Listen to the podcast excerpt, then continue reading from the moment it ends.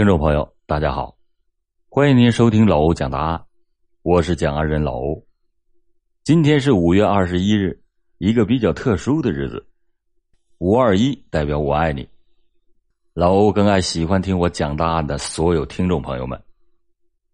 不知道你们最近有没有看到喜马拉雅的参与拯救不懂抢答赛的活动？这个活动非常有意思，好玩，还有奖品拿。如果你家有宠物的话，尤其是有宠物小狗的朋友们注意了，你可以点击音频下方的小黄条，参加对你家宠物做过容忍度最高的事情这个话题。大家都知道，小狗可以为主人看家护院，给你带来欢乐。其实，小狗还可以为你制造幸福。能够制造幸福的这个小狗，那就是小狗电器出品的扫地机器人。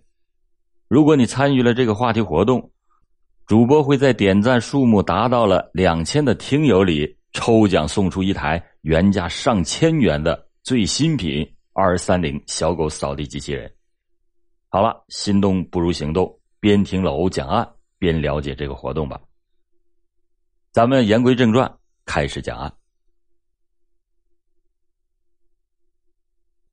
二零零八年的六月，吉林省白山市。正是到了舒适宜人的夏季，没想到就在长白山脚下附近的一个小村庄里，发生了一件大事女村民刘小林向警方反映，在自己家的柴火垛底下发现了一件带血的男士迷彩上衣，而刘小林也认出了这件上衣的主人，正是他的邻居，失踪了已经一周多的张永成。根据刘小林说，这个张永成是他卖山货的合伙人。最后一次看到他，那是在二零零八年的六月十一号的晚上十点左右。张永成在他家里打理完山货之后，就离开了他家回去了，之后却再也没有出现过。警方很快的就联系到了张永成远在老家辽宁的姐姐张燕。张燕赶到了长白山。并且用弟弟家的钥匙很顺利的打开了家门。在搜查张永成家的时候，警察也没有发现任何入室抢劫或者是离家出走的情况。由于迷彩服的前襟上提取到了属于张永成的血液，警方就认为张永成可能是发生了什么意外。随后。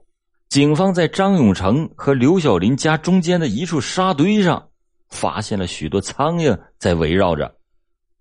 顿时，警察心里就有了不好的预感，因为苍蝇是腐是血，很有可能沙堆里就会有尸体的存在。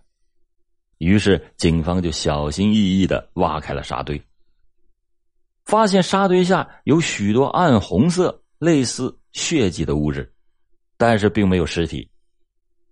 由于血液已经渗透到了沙堆的内部，很难的看出失血量。但是这些血已经被证明也是张永成的，有血，有带血的衣服。那么张永成现在人在何处？他还活着吗？而没过几天，张燕就找到了警察，并且说出了一件很匪夷所思的事情。张燕表示。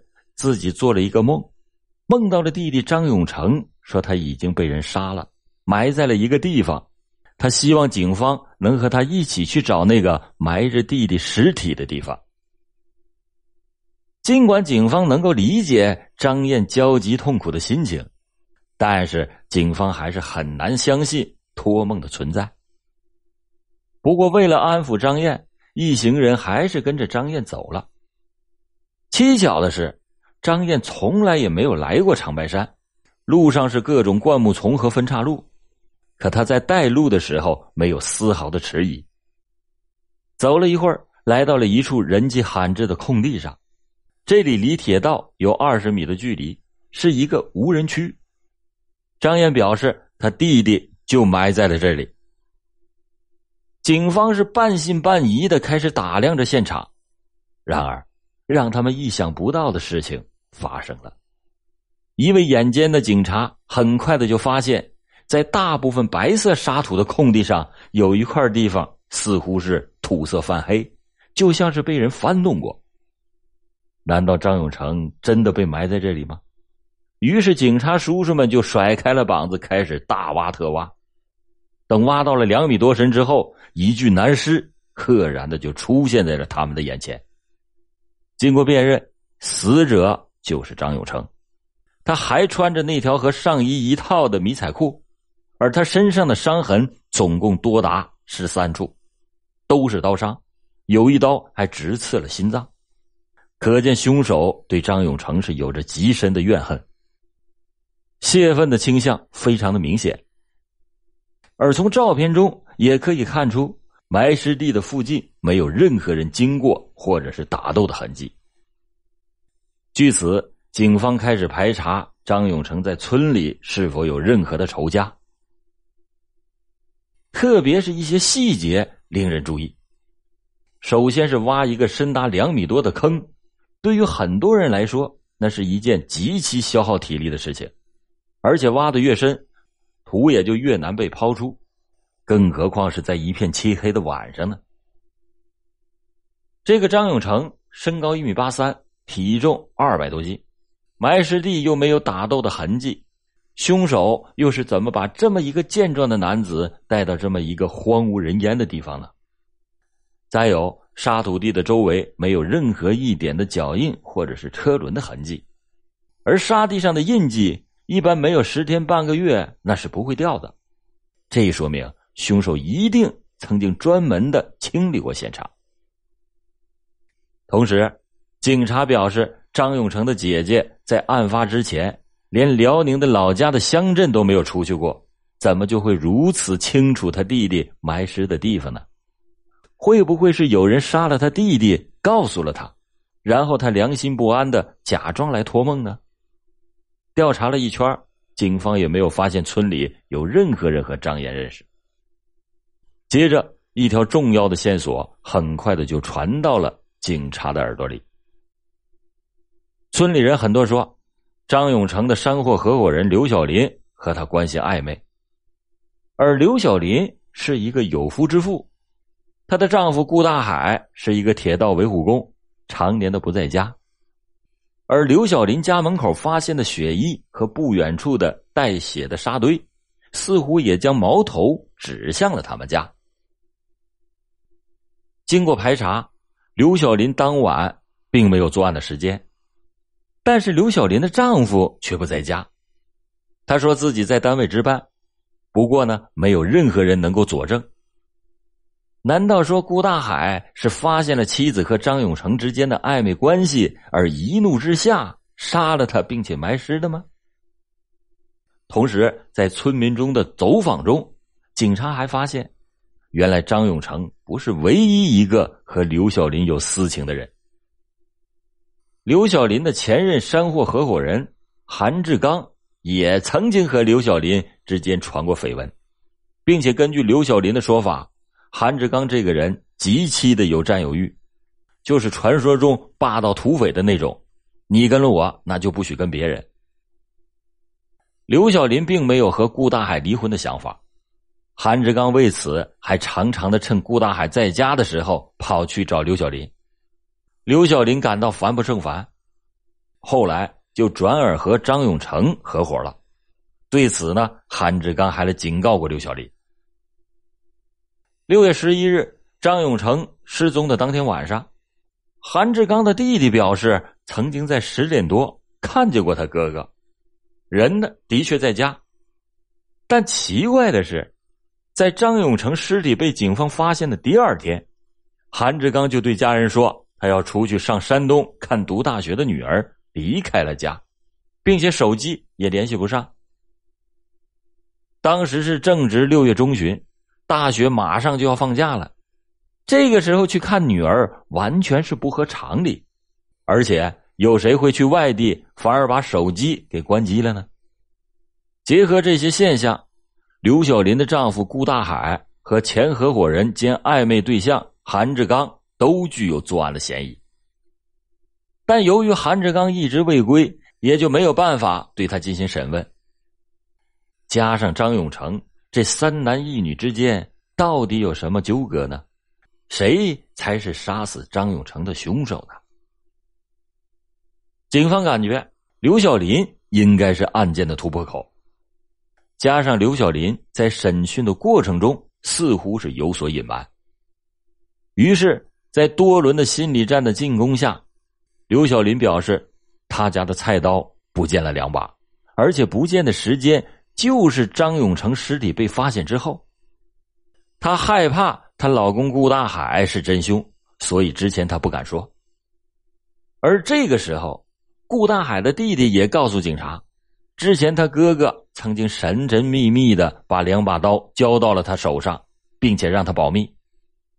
然而，在对死者伤口进行比对之后，发现伤口并不吻合。顾大海则表示，他藏刀那是怕别人以为他是凶手。因为血衣是在他家发现的，他怕别人说是因为经济纠纷他才杀了张永成。至此，案件一时陷入了僵局。不过，警察叔叔们采用了一条古老的计谋，很快的就找到了真凶。警察采取的计谋就是引蛇出洞。由于韩志刚的嫌疑很大，警方就在和刘小林、顾大海沟通之后。故意的放出消息说张永成一案的凶手已经抓到了，就是顾大海。果不其然，在消息放出后的第三天，韩志刚就返回到了长白山。而在警方进一步的走访中，一个关键性的证据出现了。有一个村民说，在六月十一日的晚上，韩志刚曾经向他借过他们家的独轮车，说是要去运沙。而且第二天就洗得干干净净的还了回来。独轮车的出现一下子打通了很多案件中的疑团。二百多斤的张永成完全可能是凶手用独轮车运到沙土空地上的。尽管韩志刚清洗过独轮车，但警方还是在车斗下方的胶带附近提取到了一点张永成的血迹。仅有独轮车上的血迹，只能说明张永成的尸体可能是通过独轮车运送过。很快，搜查令到手的警察们去韩志刚家进行了地毯式的搜寻，终于在他家院子一个简易的淋浴棚的砖头下面挖出了两把带血的刀，上面的血就是张永成的。至此，张永成被害案的凶手韩志刚。终于被锁定。据韩志刚交代，自己杀人的动机，那就是因为看到刘小林和张永成走得很近，让他嫉妒的发狂。他打定了主意，要杀了张永成以后，就在铁路旁边的空地上挖好了一个深坑。六月十一日的晚上，他就带着刀，先是在张永成家找他，可他却不在家。